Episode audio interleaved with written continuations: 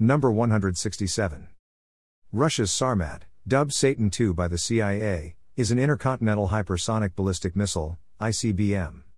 It has a minimum range of 3,100 miles. Sarmat is the latest addition to Russia's nuclear arsenal. According to the United States Congressional Research Service, it can be deployed with 10 or more warheads on each missile.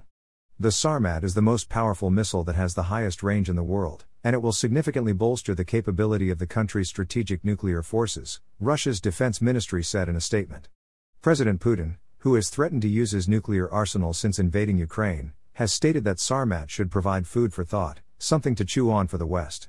Russia has been upgrading its nuclear arsenal in the past decade, while the United States is still using 1980s technology.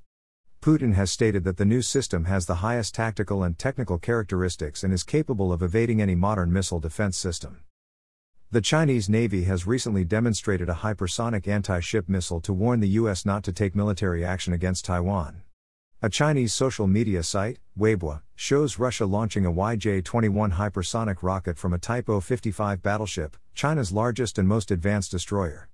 The missile is estimated to have a range of between 600 to 930 miles and can hit a carrier strike group with multiple warheads.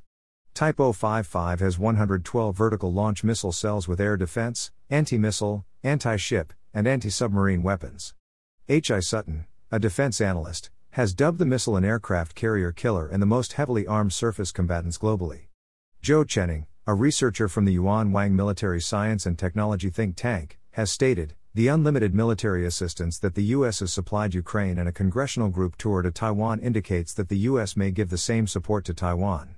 The Chinese are concerned that the U.S. will bait China to invade Taiwan, just as it baited Russia to invade Ukraine and supply Taiwan with unlimited military provisions. China will not let this happen without catastrophic consequences. Does the cabal of conspirators that control Washington want a war with Russia and China? Are they ready to tempt atomic missiles aimed at the U.S.? This situation could get red hot soon if the US continues down the same path. Are Americans willing to support the warmongers of Wall Street and the international banks that control Washington, D.C.? Russian Foreign Minister Sergei Lavrov has stated that the situation has deteriorated to the point where there is a real and serious threat of nuclear exchange. Senator Chris Coons of Delaware supports American troops in Ukraine. Senator Lindsey Graham has accused Putin of war crimes, has called for his assassination, proposes invoking a no fly zone over Ukraine, and supports sending MiG 29s and air defense systems to the country. Moscow handed over a draft settlement agreement to Ukraine, but it still has not received a reaction from the West. It appears that only the U.S. wants war. U.S. Secretary of Defense Lloyd Austin wants Russia too weak to fight another war. The Ukrainian parliament has not removed the passage about the country's ambition to join NATO from the constitution, a reason for Russia's invasion. Please forward https colon slash slash kennethalongauthor.com slash to friends.